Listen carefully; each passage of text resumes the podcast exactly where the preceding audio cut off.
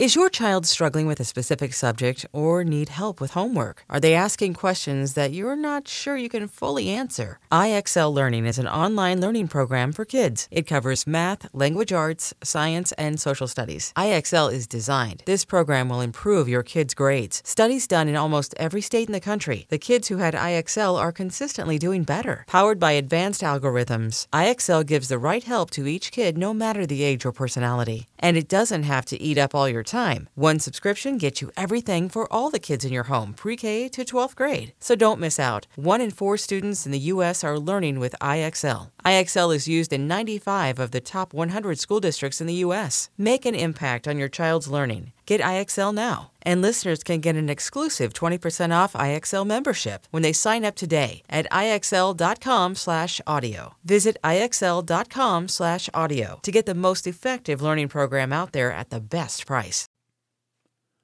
Welcome back into the Lions 24/7 podcast, another post-game edition, another reflection on a Nittany Lions loss as Penn State for the first time in school history 0 5 to begin its season. This coming by virtue of a 41 21 defeat in Beaver Stadium to Iowa. Yet again, a double digit deficit at halftime. Uh, an early hole for this program. And barely for a, a blip on the screen here, held a lead for the first time since week one. Uh, and that was short lived. And ultimately, Iowa winning by 20 points. We've got a lot to get into uh, once again here. I'm fresh back to my recording studio from that house of horrors that Beaver Stadium has become for Penn State. Three home games this year, uh, three runaway Big Ten victories for the visiting opponent Ohio State, Maryland, Iowa. Uh, each of these games not really in question, not really hanging in the balance late in, late along the way, which speaks volumes about where Penn State is right now. And uh, we spoke with James Franklin after the game, a few players, and Franklin is a guy who woke up 28 days ago as the head coach of the eighth ranked team in the nation. Uh, he'll go to bed tonight if he can find some sleep as the first Nittany Lions leader to ever begin winless through five games. Sean, we're running out of adjectives to apply to this 2020 season. It's been a nightmare scenario. That got worse as we learned Pat Freiermuth has been lost for the season. Add him to a list that already features Journey Brown, Noah Cain, Micah Parsons opting out back in August. Uh, Tariq Castro Fields not available tonight. Second straight game we didn't see the starting cornerback and player losses are one thing, but the the trends that just continue to surface lead me to state that this is a bad football team. And I know that sounds simple, and people have said, Yeah, where have you been? Welcome to the, the train of thought we've all been carrying. It took me a while to get here, Sean, because I was of the mindset this could be a pretty darn good football team, maybe a team that knocks on the door for a college football playoff. And I still, still thought that maybe even after the Indiana loss, because of the way that played out, I thought they played well enough to win and shot themselves in the foot. But four games later, I'm it's becoming increasingly apparent that they are near the bottom of the rung in the Big Ten. It's just a, a lot of ugliness that is unavoidable at, at, this point and, and unexplainable on James Franklin's part. Yeah, it's been it's been tough to put a finger on. I mean, you won 11 games last year, and then all of a sudden you turn around and there's this, and you know you can talk about guys opting out, guys getting hurt, and that happens, and it's unfortunate, but it's just you can't really put your thumb on what this this team is is doing wrong because there's so many different things. And uh, I mean, it's really just every week is just an exercise in futility. It, it, there's no, I mean, you sort of at this point have become apathetic to following the team because there's nothing really to look forward to. You get a few bright spots here and there. Um, you maybe think you got some momentum coming out of that Nebraska game last week, and then all of a sudden just kind of shoots itself in the foot. And then you go see Nebraska lose like they did to Illinois today. It makes you feel a little bit worse about yourself. So it's just kind of, just keeps coming around and, and it keeps coming around in, in the same sort of ways. And I think that's probably the most disturbing thing is you want to get in there, you want to correct those mistakes, but they just keep popping up. And, you know, once again today, six turnovers, including two turnovers and down. So, you know, four conventional turnovers, but still you had, you know, just every, every sense of indication that you could prolong this game and make this a better game for a longer period of time. But, you know, you, you keep shooting yourself in the foot, and that's what's going to happen. Iowa today scored 24 points off conventional turnovers, uh, seven more off of one of those turnovers on downs, and really manhandled and had their way up front on both sides of the ball. So it's been, it's been just a, what I say earlier, an exercise in futility. That's, uh, that's Penn State football 2020. This has just been um, not even a situation where wow this team just finds way to lose it and they're it's these games are so close and I can't believe they keep losing. These games are you know oftentimes not as close as the scoreboard even reflects. I thought it worked out that way today. You know 20, 20 points for Iowa sounded about right, but you know a, a 16 point loss to Maryland at home probably wasn't that close. The, the 13 point loss to Ohio State at home probably wasn't that close. Uh, last year ends up uh, last week it ends up being a seven point game. You were down 21 at halftime, and once again, this is a, a, team that they avoided that same trend where where you give up the the opening touchdown drive and you turn it over on your first possession, and you thought. Okay, you got some something brewing here early on in the game. Uh, the second offensive possession, you're able to, to go down and, and put together what was really a nice touchdown drive for Penn State. But that was the peak of this contest. And and when you look at at this program and the way they have handled themselves early in matchups and the, what they have set up for themselves coming out uh, of the locker room at halftime, it's really been remarkable. I said it earlier five games this year, all of them double digit halftime deficits. They've been outscored 117 to 33 in the first half this year. On their home field, they've been outscored 73 to 20 before halftime this year. Uh, I know 2020 is weird and we've talked about it so much. What's it going to matter? This matters, though. I mean, it, it, they're keeping track of wins and losses. Prospects are watching you. This locker room, you wonder moving forward how they're going to recover from what they're experiencing right now. The coaching staff, Kirk Ciarrocca coming in as an offensive coordinator, Brent Pry, year seven uh, as an assistant under James Franklin, marching the defense out there. And of course, Franklin himself, who just 10 days ago opened up about his personal struggles. And I know right now people don't want to hear about that. I think you get to the point where you, you say, okay, what's what's the turnaround point for this team right now? Because you keep missing opportunities to do that. There, there's been a few games where you say, back against the wall, can you turn around the season? I don't think this season really gets remedied or turned around at this point. What do you have left in the schedule? You've got uh, Michigan, and that's going to be the Bummer Bowl up in Ann Arbor in the Big House. That's two programs that are very unhappy about their circumstances, very unhappy about their current head coaches and, and the direction that these teams are going here in 2020. You've got Michigan State and Rutgers ahead, um, and and those are two programs that you come into this year uh, uh viewing as bottom dwellers, and now the stage is set for maybe more embarrassing losses for Penn State. Is 0 and 8 on the table there? Uh, uh maybe. I mean, you have probably leaned that way more than 3 and 5 at this stage. So I don't know what's salvageable for this season. And right now, you're saying what's salvageable for the program's health, the overall health of the program that that that trickles into the recruiting trail, that that just goes with the brand, goes with the logo. You're you're already locked in the the first losing pro, uh, first losing season since 2004 you're just not looking impressive in any fashion. And it's pretty easy right now to point to Penn State as one of, if not the biggest disappointment in college football for 2020. It's a year where people are going to throw a lot out the window. But Penn State has become a punchline right now, and it's been a long time since they've been a punchline. And and James Franklin has taken great pride in delivering the program to where it was, coming off of that Cotton Bowl win last year, and where we thought the, the launch pad might be for this 2020 team to see how it is now, you're not going to have a win before Thanksgiving 2020. It's been 357 days since your last Big Ten victory, period. Um, this is just startling. Um, and and I really don't know where you're going to kind of stop the bleeding. And I don't know if a win over any of these three remaining teams is going to send any kind of definitive message that things are okay or things are getting better. It's going to take more than that to recover from this hole.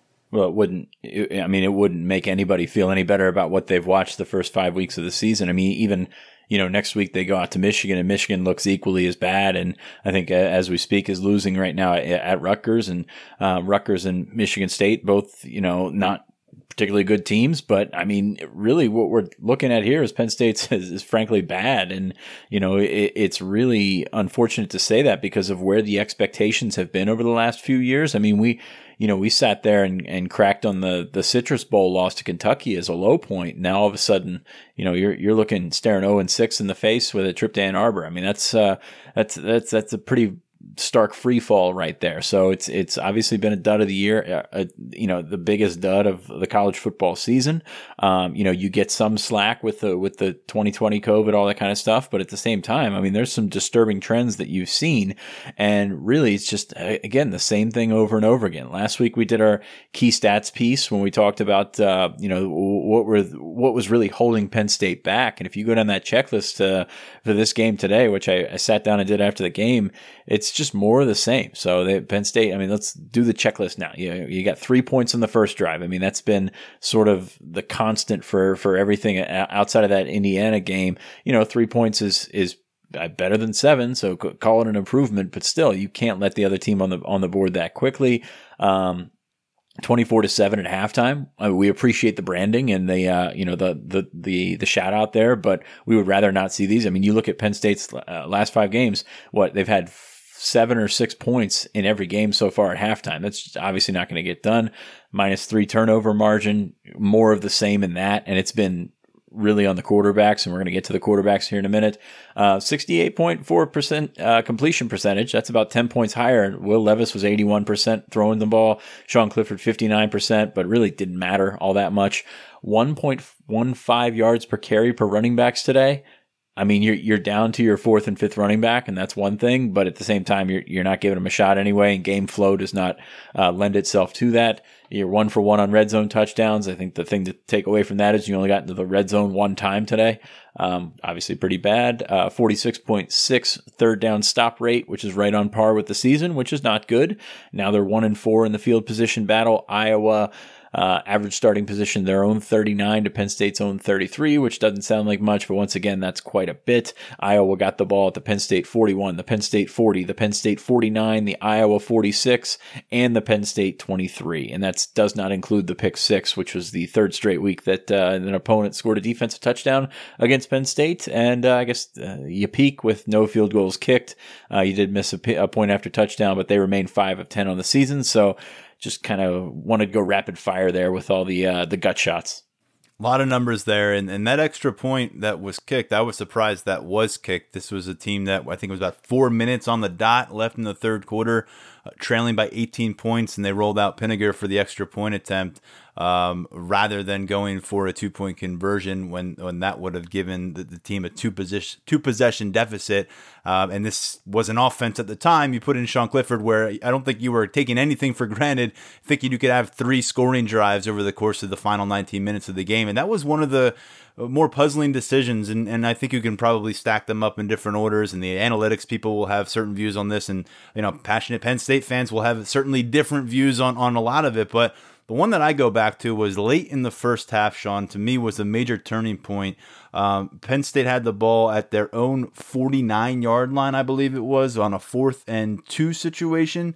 Uh, and they opted to go for that with less than a minute to go we spoke with, with uh, David Eichholt, uh, Iowa's uh, Iowa analyst for twenty four seven Sports, on our pregame show, and he detailed, you know, a lot of not a lot of trust with Spencer Petras. Uh, like it just seemed to me, if you give them the ball, pin them inside their own 15, 10 yard line there, that they're not going to try to like create something with 50 seconds to go in the first half. They're probably going to take the knee. Iowa knows they're getting the ball uh, to start the second half, and so you would go in a halftime trailing, but 17 to seven. Instead, they go for it on fourth down. Um, it, it, gets stuffed, and and it ends up being a touchdown drive that, that makes it 24 to seven deficit. And they did stop Iowa coming out in the second half, but that was really set up for disaster with the last possession, first possession situation for Iowa.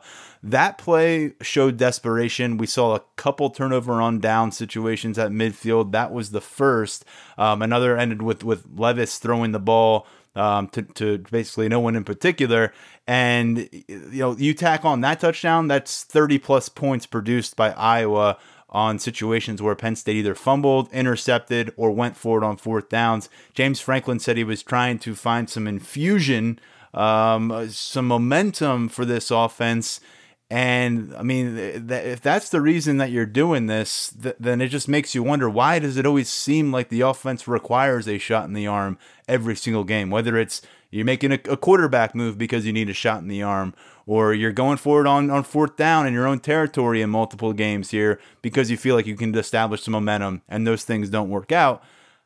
why? I mean, we're, we're, we're five games into this thing. Is this Kirk Ciarrocca's offense? Is this James Franklin's offense? Is is there micromanagement going on? That's the biggest thing to me about the offensive attack. Is we're more than halfway through this season now.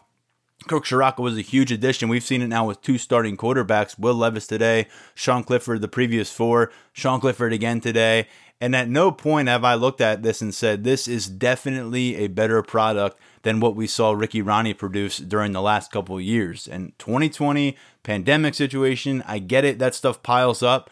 But to me, the talent level that Penn State has accrued, uh, the, the, the, the, the minds that we think they have on the offensive staff now, that has just not come to fruition in any way, shape, or form. And it's gotten to the point where Franklin is trying to uh, self manufacture ways that don't even involve uh, the offensive execution uh, just in order to, to give them a shot in the arm, give them some confidence. It, it's, it's unfortunate to see that they can't manufacture their own confidence by, by driving down the field, scoring touchdowns, avoiding mistakes um, getting vertical a bit. Uh, the, the Levis thing, that, you know, it was kind of what I said. The sparks often don't last into that second game. You get the spark off the bench. Very rare do you see that continue into the next game. We didn't see it today. We, we it just it, it, really wasn't a pretty sight to watch Will Levis. I know the completion was nice, but two incompletions in the first half, but there was just really no element of this offense that you said, "Wow, it's taken a step forward." And we're half we're more than halfway through this season now. Have not seen a step forward from the offense. The defensive progress has been stagnant at best. Um, and that's all just alarming when, when, when we talk about the, the, the quarterback's play and that not coming through the coaches have been a real letdown, and, and they're the ones who get paid a ton of money. These it's tough for everybody, uh, but the, the I have a lot more sympathy for the players and what they're dealing with with 2020 versus the coaches and what they're dealing with in 2020. Um, be, be, and just it's it's I, I don't get it. I, I don't understand how Kirk Ciarrocca in this in this year has not been able to develop a plan that doesn't require a desperation move in the second quarter. I, yeah. I just don't understand how it gets to that point. I mean, it, it's it's tough to kind of comprehend anything like that because you you know you want to talk about okay this doesn't look like the offense that we saw at Minnesota. And okay, I get that. You know, you didn't have time to put in your offense. You're doing it over Zoom, whatever. But still, I mean, you know who's on the field. You know the personnel. You know what your opponent does. You know that Iowa's front four very good. Their front seven kind of handled some things, uh, especially with Penn State's run game. But you know, you've got that the, those situations that you brought up before. Third and two, you hand it to Caziah Holmes, who nobody's going to mistake for a guy that's going to chew up tough yardage. Um, and then you get Will Levis with a, a, run that everybody saw coming. I mean, this is obvious. You know, this was your your guy that you were going to pound it with. This was basically your fullback, and you know, it, when you're manhandled up front, you can't do that on on show. I mean, it's like it's kind of like this. It's insanity because you look at last week with the red zone. Okay, everything gets tighter. Those windows get tighter. Well, that happens on fourth and one against a good front seven. You know, everything gets tighter. You got to figure that stuff out, especially when your offensive line is not giving you what you hope they give them. So you go to that, and then you you do a couple drives later. And by the way, I think you got your drives flipped uh, when you're talking about a couple um, uh, a couple minutes ago with the fourth and one. But you hand it to Holmes again on third and one. He doesn't get it. He loses a yard. Then you throw a fade up the sideline to Jahan Dotson. Low percentage ball on fourth down near midfield Iowa gets the ball, goes down, scores 24 to 7 at halftime. I mean, eh, this is just, it, it's unbelievable to me just to see these same things play out over and over again. And, you know, just, you, you like some of the stuff they did with, I, I, like some of the stuff they did with Will Levis in there. I mean, you, you had easy throws. You, you know, you act like you were watching Penn State's defense because you had that little throw to the sideline that seemed to be open for seven or eight yards and move the sticks. And, and that was great. But at the same time, you just keep seeing the same things and you know what personnel you have out there. You're not going to change that personnel. You, you, you know, you you you seem to be calling, I would say conservative, but I would also say scared because of your quarterback play, which, you know, granted what we've seen this year kind of would make you scared to call a, a, an aggressive game. Uh, but man, it's just the same thing over and over again. To me, you're right. I think it's a lot of that's on the on the coaching staff, but once again, the quarterback's come into play here. These co- these players, you know, we're I really appreciate the, you know, they, they come in with a lot of maturity for the most part in these post game interviews. And, and these are post game interviews right now at 0 and 5 that none of these young men want to be a part of. And, and, you know, we don't want to be asking these questions right now. We didn't envision this turning out this way.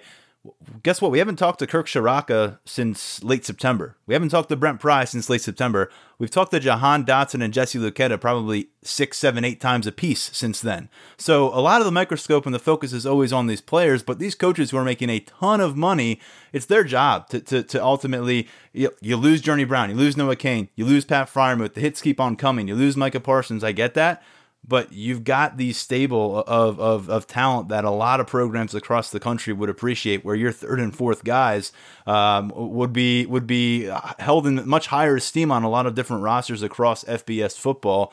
And it's your job to put them in a position to be successful. And when you consistently are falling behind in games and consistently making some desperation calls and consistently turning the ball over there is blame to go around. You don't get to 0 and 5 if, if, if you only have coaching struggles or you only have player struggles. There's an, an unhappy marriage that results in, in this kind of a season. Um, but, you know, look, you, you have the third and one, and, and, you're doing a pitch out from Will Levis in his first career start down by 10 and you're uh, at that point they're down uh, 10-7 i think in the game. Uh, and, and, third and one you're going horizontal with a guy who, who can lunge ahead and, and, and go get those tough yards. And then he's pitching the ball to a true freshman. Um, you know that that that's a situation where you know I don't know if that's a high percentage play, and it ends up with the ball on the ground, a turnover, and Iowa goes goes and scores, uh, and then makes it 17-7. And then you're right, I did have it crossed up Penn State has that ensuing possession um, where they actually go for it on fourth down at the Iowa 39 yard line. And Will Levis, this is like the most predictable play call, and this is kind of what you know. I get it. I, I think that this is a better, probably a better play call than trying to, to pull off a pitch to Caziah Holmes and going horizontal. But when's the last time this Penn State team? I can't recall it really this year, where they, well, you knew they were going to run. You you knew they were going to run, and they got stopped. When's the last time the opposing defense didn't stop Penn State in a like an obvious run situation, an obvious short yarded situation? It's been very rare. Uh, you know, fourth, you had a fourth quarter of the Indiana game, but that's beside the point. right? I mean, oh, jeez, there, and I mean, it's it's just you know, to me, th- that goes to the offensive line. That that goes to that goes. I, you have to tie in the play calling there, but at the end of the day, Penn State has not been able to assert its will in really any of these contests outside of, of, of, some nice flashes in the first game. You just you've seen them play like a program that is kind of like like they look like they're supposed to be losing out there. Like they they look like they're where they belong in these games because you just don't see them asserting their will. You don't see them kind of giving you a reason to give them the benefit of the doubt, and that's slowly gone out the window over the course of this year. And it's just all these different instances, whether it's Will Levis getting absolutely stuffed on that fourth and one, um, that leads to a, an Iowa punt. But then on the very next series, uh, on fourth and two from from the 49 yard line, Will Levis is, is throwing a fade to, toward the toward the sideline to Jahan Dotson after Caziah Holmes has a one yard uh, one yard loss on a run. So it's just you're not seeing physical football, and and you're not seeing really finesse football played well either. And and then defensively right now, um, Iowa was able to really do what they do. They had 180 yards about between Tyler Goodson and Mekhi Sargent, three touchdowns between the two of them. Uh, they protected Spencer Petras to the point where he wasn't going to have to to be the end all be all for that offense, but he did make some some nice throws. He had a touchdown run toward the end of this game. I think when you look at this Penn State didn't have a single running back reach double digits in, in rushing yards. Yeah, Caziah Holmes eight yards on six carries, Keyvone Lee six yards on four carries, and, and Devyn Ford in limited action two yards on three carries. We didn't see him. I, cu- I couldn't find him with binoculars on the sideline. Don't know what his status is. He add him to the list of players who are unavailable tonight. And as we said, no Pat Freiermuth tonight. No Pat Freiermuth the rest of the way. Um, Jahan Dotson had his game, but but Sean, it's like uh, uh, this Penn State team looks like they are one of the worst teams in the Big Ten, and maybe they have looked like that the whole way. And I've been kind of, you know, putting the shine of the preseason expectations on, and everything we heard from the coaching staff, and everything we heard from the players, and everything we thought we knew about this program coming in from 2019 into 2020. You know, maybe that shine is worn off, and I'm seeing kind of the the, the product that maybe uh, objectively should have been seen throughout the season because things have not gotten any better. Well, you look at how they started and they should have beaten Indiana and you know we still feel that they you know are at least right there and Indiana played obviously Ohio State tough today. They didn't play with Ohio State in week two, but a 15 point loss to Ohio State is better than most fair against those guys. Um, fell apart against Maryland. Obviously, fell apart in the first half against Nebraska, couldn't come back. So there's been glimpses of life there, but today it just didn't really you didn't really see. I mean, maybe that first touchdown drive they they strung together some nice things, and Levis did some some good things as a ball carrier, and uh, you know, 13 to 16 passing is fine. 106 yards, okay, that's maybe not that great. I mean, but still, you're you're doing you're keeping the ball out of the other team's hands, which is let's be honest, very low bar for Penn State at, at quarterback this year, and they're still not getting there, and that's uh, that's kind of crazy to think about that. But yeah, you're right. I mean, it's just been uh, whatever hope that they may have, you know, had momentum coming out of Nebraska, or okay, you got by, you got past the hardest part of your schedule in Indiana and, and Ohio State. You know, all that stuff's gone, and, and you know it's time to you know, figure out some different things, whether it's a different, you know, uh, they've already tried a different thing, a, different guy at quarterback, trying some different combinations on the defensive side of the ball. Uh, but yeah, I mean, you're just kind of grasping at straws right now. And that's really the way it is more than anything. It's not, uh, I don't think there's anything walking through that door that's specifically going to save you and, and really just kind of got to, got to gut it out for the rest of the year and sort of take your lumps and go with it we saw that that touchdown drive, and it was a, a nice, well put together touchdown. You thought, okay, Penn State sure could use more of this, and and, and that's kind of man, you'd love to see a, a replication of that drive over and over and over again. Instead, here's what you got after that drive uh, for the touchdown, Sean. You had a three and out from Penn State. You had a fumble that led to Iowa's touchdown. You had a turnover on downs. You had another turnover on downs that led to Iowa's touchdown right before the half. You got the ball. You, you took a knee. You went to uh, to to the locker room at halftime. You came back fumbled the ball again, which led to an Iowa touchdown. 30 plus points again off of these turnovers combined interceptions, fumbles, turnovers on downs. That's another one. And then three and out, which at that point, we're, we're talking about midway through the third quarter, about Penn State had 159 total yards. They had about half of those yards on that one touchdown possession. And then Sean Clifford came back in, and we'll pick it up there when we come back from the break because plot twist: Clifford showed up, and for a moment there, looked like he was about to spin a story uh, that that we did not see coming, no one saw coming. It ended up looking like more of the same from 2020, though. By the end of it, stay with us right here on the Lions 24/7 post game podcast as we work our way through this Penn State Iowa matchup. This episode is brought to you by Progressive Insurance. Whether you love true crime or comedy, celebrity interviews or news you call the shots on what's in your podcast queue. And guess what? Now you can call them on your auto insurance too with the Name Your Price tool from Progressive.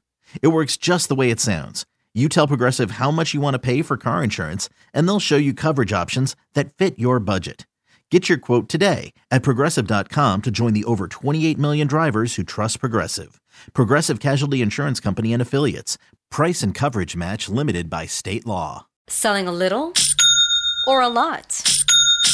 Shopify helps you do your thing, however you cha-ching. Shopify is the global commerce platform that helps you sell at every stage of your business. From the launch your online shop stage, to the first real life store stage, all the way to the did we just hit a million orders stage. Shopify is here to help you grow. Whether you're selling scented soap or offering outdoor outfits, Shopify helps you sell everywhere. From their all in one e commerce platform to their in person POS system, wherever and whatever you're selling, Shopify's got got you covered. Shopify helps you turn browsers into buyers with the internet's best converting checkout, 15% better on average compared to other leading commerce platforms. And sell more with less effort thanks to Shopify Magic, your AI powered all star. Shopify powers 10% of all e commerce in the US. And Shopify is the global force behind Allbirds, Rothy's, and Brooklinen, and millions of other entrepreneurs of every size across 175 countries. Plus, Shopify's award winning 24 7 help is there to support your success every step of the way. Because businesses that grow, grow with Shopify. Sign up for a $1 per month trial period at shopify.com slash odyssey podcast, all lowercase. Go to shopify.com slash odyssey podcast now to grow your business, no matter what stage you're in. Shopify.com slash odyssey podcast.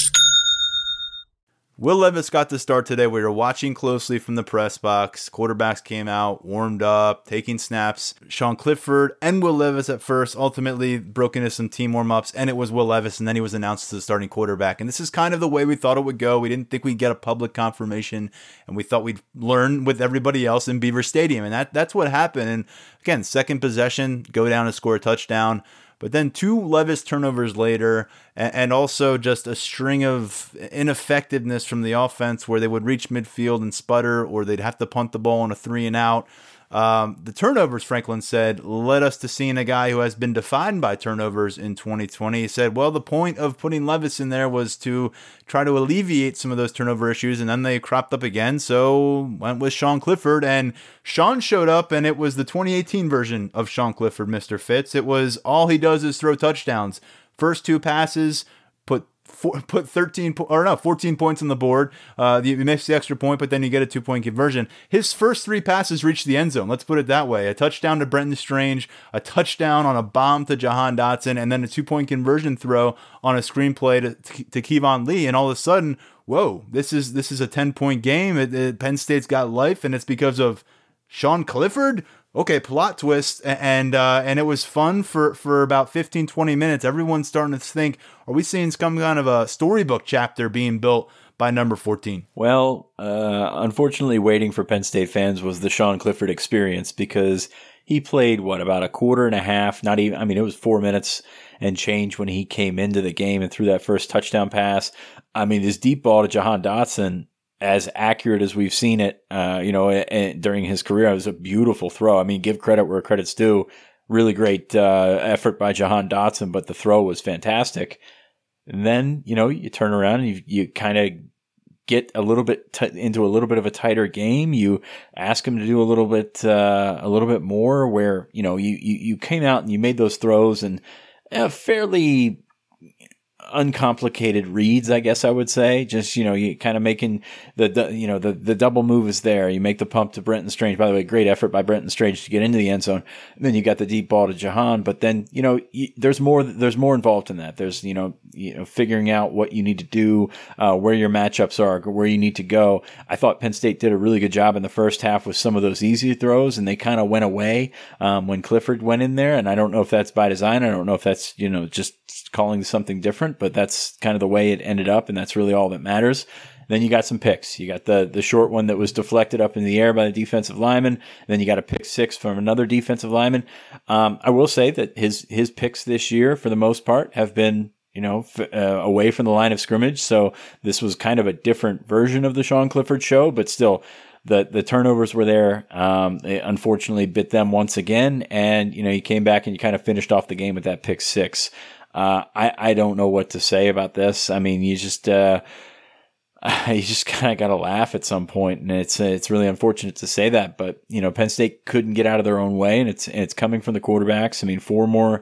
Uh, four more turnovers. I guess is it four or five more turnovers from from uh, quarterbacks today for today, you, they credit you credit Will Levis on the pitch to to to uh, Keyvone Lee. Yeah. Um. And and so the two interceptions and then the other fumble by Levis. Yeah, that's not going to get it done. So uh, Penn State, I think, fumbled once and got it back as well. So I mean, it's uh, it's it's really tough to to to sit there and when when the quarterback position is so important in college football, you just sit there and you say, okay, well, stop giving it to the other team. it's just like it's it, it's as simple as saying that, but it's much harder to do that.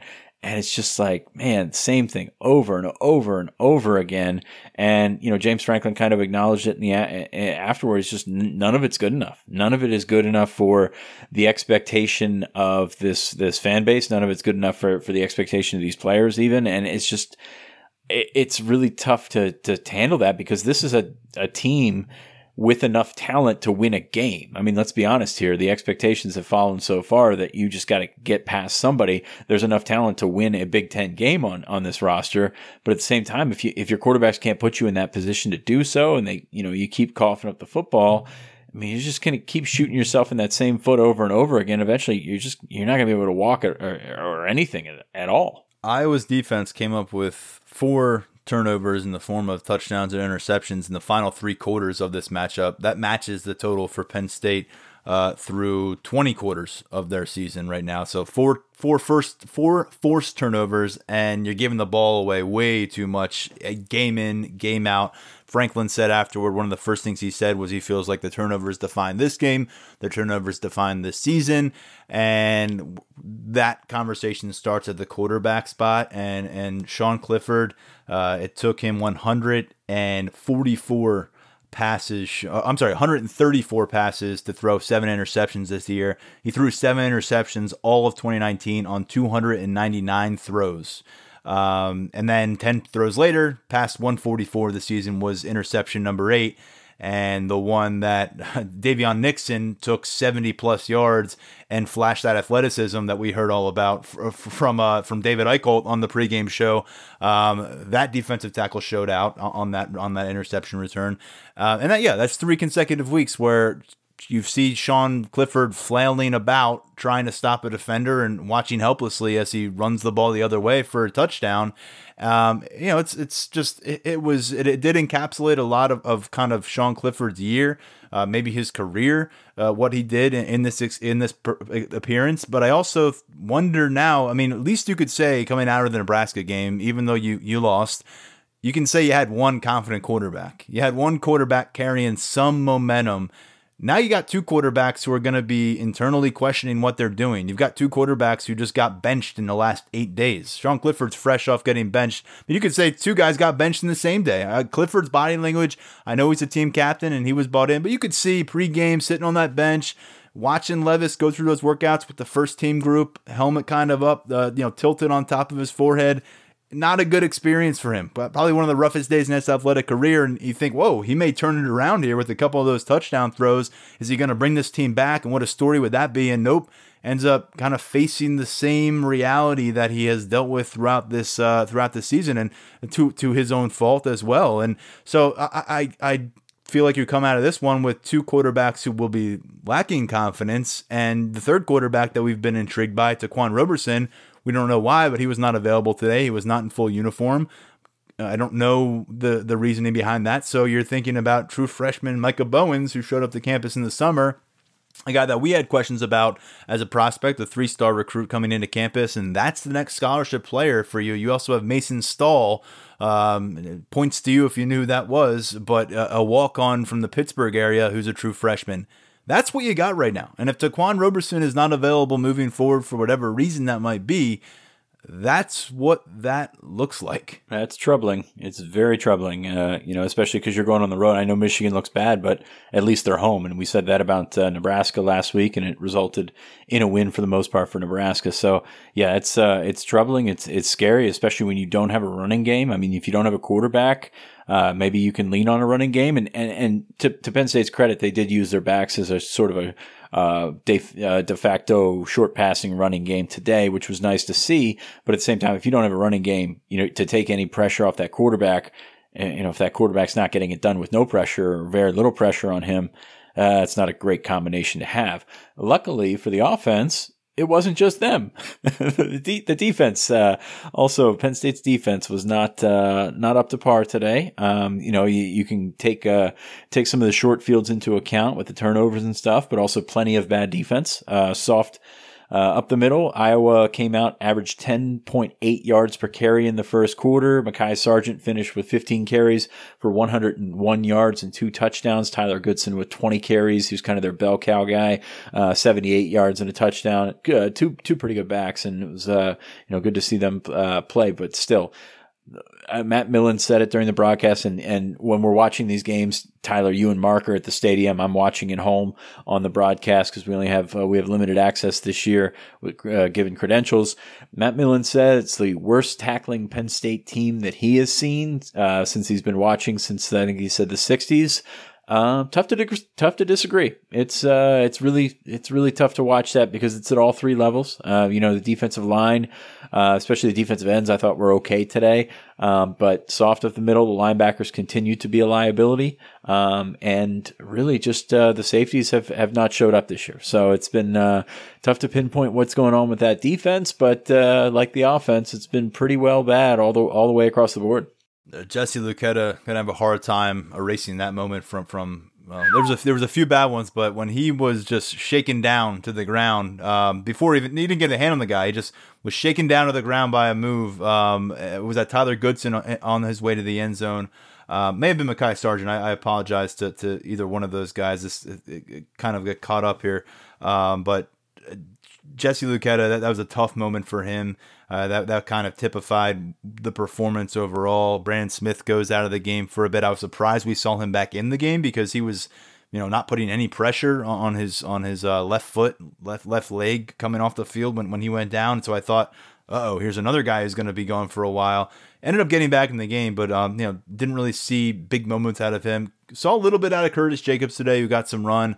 Charlie Katshir was not available at linebacker. To me, the probably the brightest spot of this game for the defense, and really maybe any positional group, was the defensive end group. Uh, they all, I saw a few guys flash in their own right. Shaka Toney, after some some quiet games of late, um, don't know if that was you know health related or not, but he came out and, and, and you know asserted himself early on the on the first uh, defensive series for Penn State. Um, had a couple moments. Jayson Oweh uh, again was able to get into the backfield. Uh, Adisa Isaac made one of his more impactful plays um, that we've seen from him uh, over the course of this 2020 year. Um, but I think this is a question I posed to you last week. If it, if it isn't, I'm posing it to you now because it's come to my mind, and I and I feel like five games in to this Penn State season who's your defensive MVP for Penn State? And and and it's just to me that question and and what you think of after you digest the question a bit tells you a lot about where this defense is. Yeah, it's uh, it's tough to pinpoint. I mean, I guess you go with Toney. It's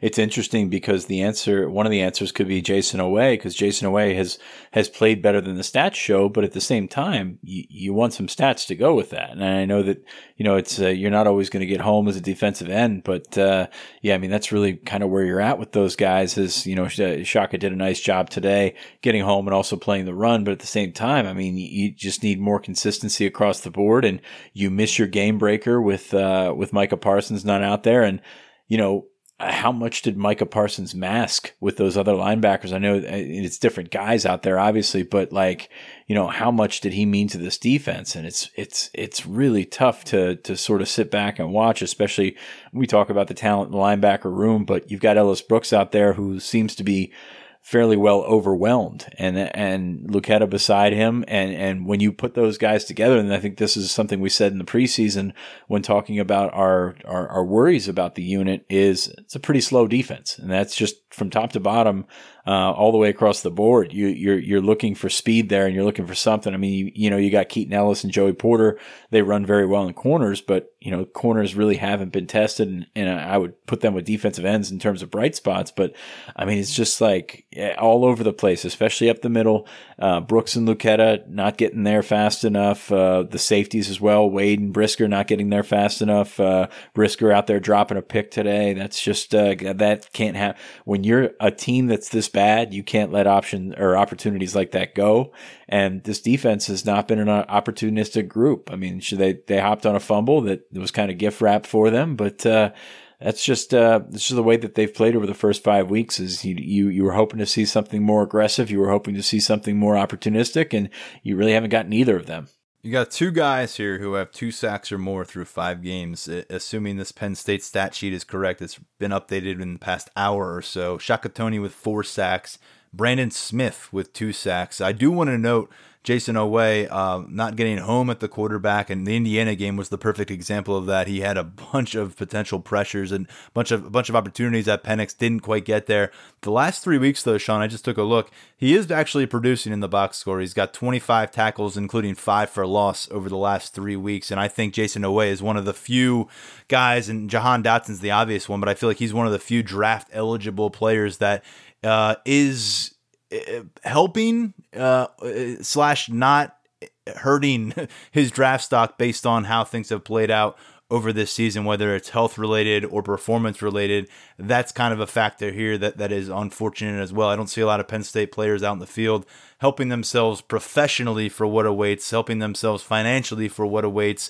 Uh, they've got a little bit more room here, but that kind of ties into the underwhelming nature of this entire Penn State team. There just has not been a lot of uh, individual dominant performances, and and unfortunately, there hasn't been. You know, even if you lose a game and you say, "Man, the offense played tremendously, but the defense just couldn't keep the opponent off the field, or the defense played lights out, buried the opponent, and the offense just totally crapped the bed and put couldn't put up, you know, the, the 20 points that were necessary to win this football game.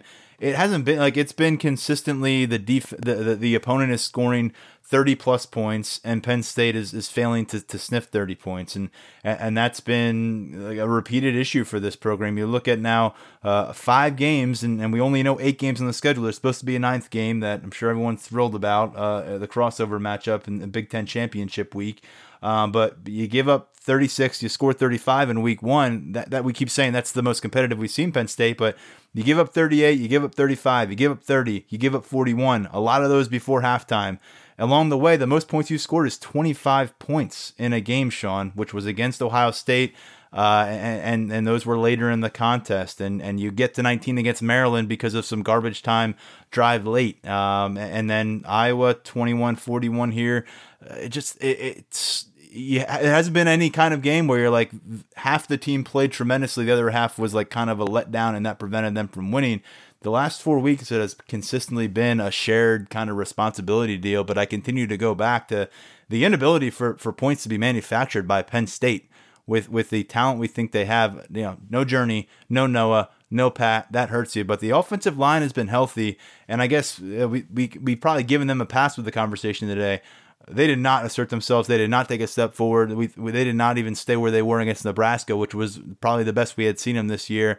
That can, I mean, that is just uh, to me to, to go into this game where you know that you need to establish the ground game, given what we think about Will Levis as a passer, um, just just just unable to do it. And, and, really, there was there was several times when it was short yardage situations where whoever had the ball before they could even make a football move, they were trying to avoid a defender in their face. Now that's you can blame some of that on the schematics and and maybe not having guys in the right position and not having the right blocker assigned to the correct defender and having guys prepared there. Or you can blame the, the nature of those who are doing the physical labor on the football field. And is that up to par? Um, just a lot of questions, and, and really no one gets a gets a pass in this situation. Unfortunately, you just don't really look at a spot in the field and say, they're getting the job done in such a way that everyone else can, can, can, kind of you know take the blame here. It's just the offensive line you don't like what you're seeing, the quarterback play you don't like what you're seeing. The running back room is completely decimated, and without Devyn Ford out there today, it, it's tough to give a long read on them. But really, I, you know, there's just not a lot of things coming out of this game uh, compared to Nebraska, which we said, okay, look at this, look at that. You're seeing some strides they're going 0 5 right now. And again, I, I, even the three games they have laid out ahead of them, and none of those teams are world beaters. And in fact, you'd think they were bottom dwellers the last couple. Nothing looks guaranteed in the win column for Penn State. And, and that is so alarming when this is a roster that features the components of back-to-back top 10 nationally ranked recruiting classes. Yeah, it's just a whole lot of suck is what you're saying. just there you nailed it. I'm a little more concise than you, uh, you but it's it's been bad. And the the point before your last one, I, I, I got to say you you strive for complementary football and that's something that they've done fairly well over the last couple of years you're not even getting that drive to drive right now. And it's just been, you know, okay, the defense got a, th- a great three and out to start. Was it to start the second half or something like that? You know, or, or even I think it might have been the second or first quarter. Great three and out. Okay, get the ball back and you, you hand it right back to him, basically. And it's just like this is the kind of thing that we've been seeing all season. It just hasn't remedied itself, and I, I don't know if it, if it actually remedies itself or if you got to put those fixes in to to do what it has to do. But I, it's just like it's it's so frustrating to watch this team because there's no flow to it whatsoever. I mean, sure, Clifford came in and threw two touchdowns on his first two passes, but it's just kind of okay. Where do you go from here? And unfortunately, you're in a spot where two touchdowns get you uh, back to within what uh, two scores. I mean, that's that's kind of where you put yourself. So uh, I I hate to pin it all on the defense because they've been put in some really crappy spots this year based off of the turnovers. But it's just okay. You know, sometimes you need a stop. Sometimes you need uh, just to, to to to take some time off the clock on the other side of the ball. It's just none of that has played in well to what the other team or the other side of the football has done. And honestly, you, are sensing a lot of that frustration. We talked to some players in the post game. Uh, I think you asked, uh, or somebody asked uh, Shaka Toney about quarterbacks, and he did. did. not take kindly to that. No, he uh, didn't. So, so, in another call, someone asked Lamont Wade about quarterbacks. He's like, "I'm not a coach. I don't make those decisions." Uh, that's a tinge of frustration coming through there. So, I mean, it just goes back to to, to what I said. I mean, if you don't have a quarterback that and and your team and your offense is so um, uh, so built around getting that quarterback to make you the plays or to get you into the end zone to make you the plays, it's going to wear on everybody. And we I think we've seen that in the last couple of weeks where you know Penn State or I guess the last month of the season.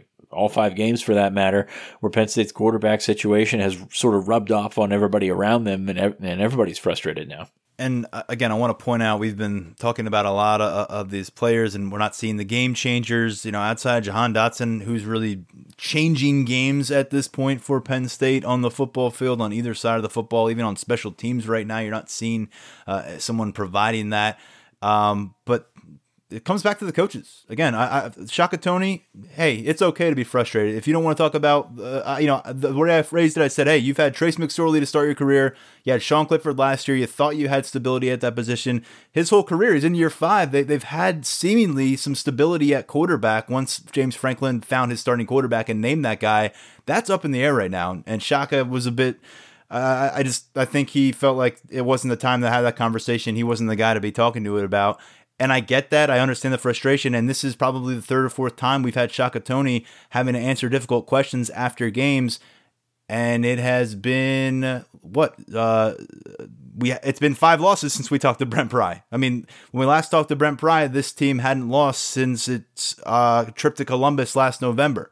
So you know the coaches, they are in the spotlight here, and, and they're getting talked about but they're not having to step up and answer the questions, big picture questions. And because, you know, you might get a defensive guy and, and, and these Zoom calls are tricky. You try to hop in a call and get a question in. You sometimes you got to ask a defensive guy about an offensive guy, or you got to ask, uh, you know, a, a player coming off a solid game in his own right about overarching program issues because we're getting James Franklin. Those are brief. The answers are not going to be super informative and then we get the players, and and you know we'll see what happens. Maybe we'll get Brent Pry, maybe we'll get Kirk Ciarrocca, but Kirk Ciarrocca has not spoken to the Penn State media, not because he declined it, just because he has not been made available to speak to the Penn State media since his job really got underway, which is coaching in football games. So he hasn't had to answer. Last time we talked to him, it was all, you know, kind of like what this offense could be and what it's going to be if it's working. And it hasn't been about the struggles. And so for Shaka Toney to be having to, to answer about the offensive struggles, I understand where that frustration would come in. There's frustration on the media's end right now. There's frustration on the fans' end. There's frustration on the players' end. And coming back to Franklin here, I know he is frustrated, but there's certain decisions where you know, it, it, makes it easy to be frustrated with what James Franklin is doing at times. And I don't know what you felt about this. It was a fourth and 17, Sean. This was one I didn't want to uh, wrap up the podcast without addressing. It was a fourth and 17 spot with, with 319 to go in the game. Penn State was at their own 42 yard line. Um, now, the, the down and distance, uh, I'm sorry, the distance to gain to pick up the first down was much different than that end of the second, uh, second quarter when you went for it in your own territory. That was a fourth and two versus a fourth and 17. But that seemed like a chance to, to bury to, to bury Iowa, have them take a knee, or, or, try to come up with something, but you probably get to the locker room down 17 7.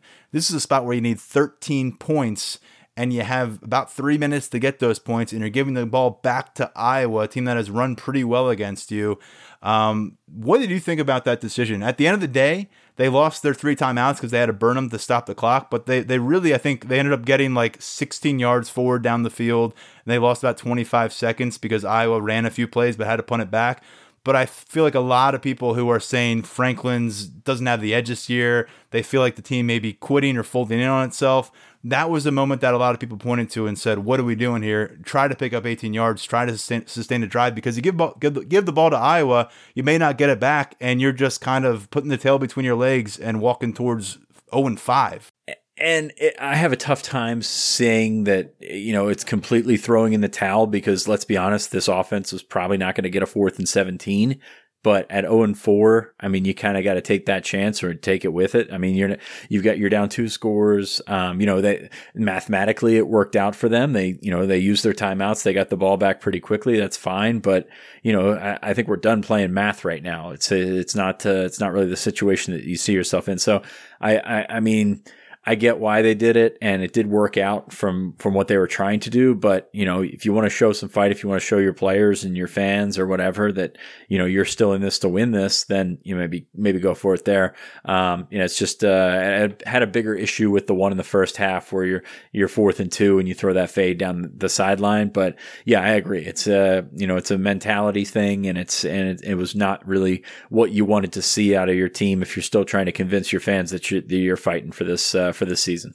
If the reasoning for taking that risk, and it was a big risk in the second quarter to go for it on fourth down at midfield like that, if the reasoning there was to, to try to stir up some confidence from your offense and carry that forward, to me, I mean, saying, hey, we'd rather just give the ball back to Iowa, a team that continues to run on us. We, we haven't been able to tackle them. Uh, we're down by 13. There's three minutes to go. To say, we'll take our shot and give the ball back to them and maybe stop them and, and run some clock. And then we'll, then we'll have the confidence in this offense to coordinate two touchdown drives. I just think it's it's kind of just juxtaposed. Uh, uh if you're if you're thinking that one way in the second quarter, thinking that one way, and I'm just basically saying that's where you open yourself up to mounting frustration from the fan base regarding James Franklin and, and just people wondering what's going on out there. Um, again, there's not a lot of clarity on, on what the offensive transition has looked like. I asked about that through five games with Kirk Ciarrocca. You've seen him work with two quarterbacks. Um, what what you know? What's your evaluation? Have you seen any forward strides made, and where are they? And Franklin has you know, whenever asked specifically about a, a defensive coordinator or an offensive coordinator on a few occasions this year after your games, he just says not playing well enough in all three phases. And I understand that why he would answer that way as as the CEO of the team, uh, but it doesn't do anything for to alleviate the the the, uh, the the anger, the rage that I see brewing among fans out there. There, and um, you know, it's it's just not a lot of fun right now for anybody. It's not a lot of fun, and this was a season that I think a lot of people were excited to look at as um, kind of a distraction from everything else going on in 2020, and and get into some football. And there was a lot of appreciation for getting to play football, and now five games into this thing, it's just turned into a nightmare. It's turned into an absolute nightmare, and you're just now trying to see what the ramifications may be moving forward. Um, and and and game after game after game, that starts to become a greater worry. I said after the Maryland Maryland loss, hey, let's see what 2020 means long term. The performance hasn't gotten much better from Penn State. The quarterback's become increasingly a, a question mark, and and here we are w- without any other answers and, and, three games left on the board. Um, and it's just you, you do wonder how much of this seeps in, how much of this poisons the well for what you want to accomplish as the Penn State football program in 2021 and beyond. Yeah, and on top of that, it sounds like Michigan may have found uh, a bit of a quarterback in Cade McNamara. Uh, he's guiding them to a comeback at Rutgers as we speak. So uh, it's uh, it's not all looking uh, not all looking great for next weekend either. Um, bright spots here though. We do like to to cover the the good here. Jahan Dotson, man, he's been lights out. Um, you know when they've needed him, eight catches, one thirty nine, and a touchdown. He's doing it in different ways. He's doing as a you know a receiver near the line of scrimmage, and we kind of knew he could do that. But he's also getting down the field, and you know had the big touchdown today. So uh, you know while it looks like some other guys have quit. Jahan Dotson, Dotson certainly hasn't. Also had a good couple of uh, punt returns. I tell you what, it would be one of the all-time wastes of a great season if if Dotson were to have a great year this year and then decide that you know he, he is draft eligible, decide that he wants to go pro, uh, because that would be just an uh, just a huge uh, for nothing type season, and that's really unfortunate to say to put it in that perspective. But uh, man, he's he's been good this year, even when others haven't. So that's good to see. Behind him, five of the top six receivers in this game were freshman eligible. Uh, plus, uh, Keandre Lambert Smith did not have a catch; he did start. Ke- Keyvone Lee had six catches for 41 yards. Brenton Strange three for 38 and a touchdown. Theo Johnson had his first two catches. So you got some youth in there in your uh, in your skill positions. Obviously, um, you know, getting them the ball has still been an issue, but uh, for the most part, we've we've been fairly pleased with the play of the wide receivers, and you know, the tight ends without Pat Freiermuth is going to be a work in progress, and we'll see what they have to put up. Um, the, as we mentioned earlier, Shaka Toney and the defensive ends played well. Adisa Isaac had a sack. Jayson Oweh had a, a tackle for loss. Even Shane Simmons got in the act with a tackle for loss.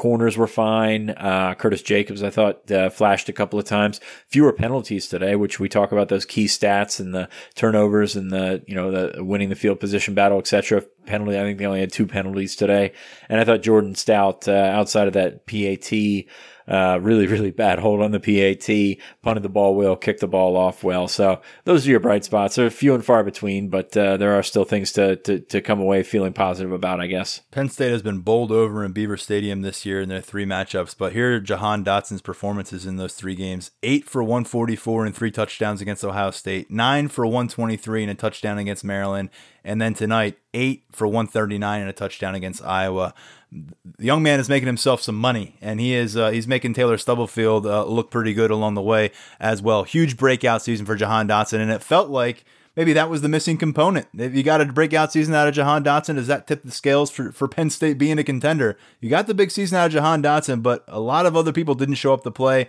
A lot of the other coaches didn't show up ready to roll apparently either, as this team is 0 5 and Jahan Dotson is, is kind of just the, the nice outlier at this stage. The quarterback situation remains the elephant in the room. I don't even know where that conversation is going to go in the upcoming week, uh, Sean, because it's certainly not safe to assume that Will Levis is going back out there as the starter for, for a second consecutive week.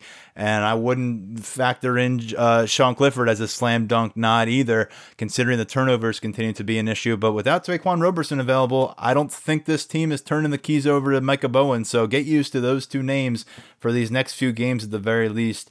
Sean, um, I always Matt, take Matt, Matt, one before you start. Yeah. Matt Millen said at the end of the game that Penn State has a QB dilemma on their hands, and I just I, I had to laugh at that one because it's uh, it's much more than than a dilemma at this point. It's uh, it's it's far beyond that, and it's it's far beyond 2020 is is is potentially the the major issue there for Penn State at the most important position in this sport.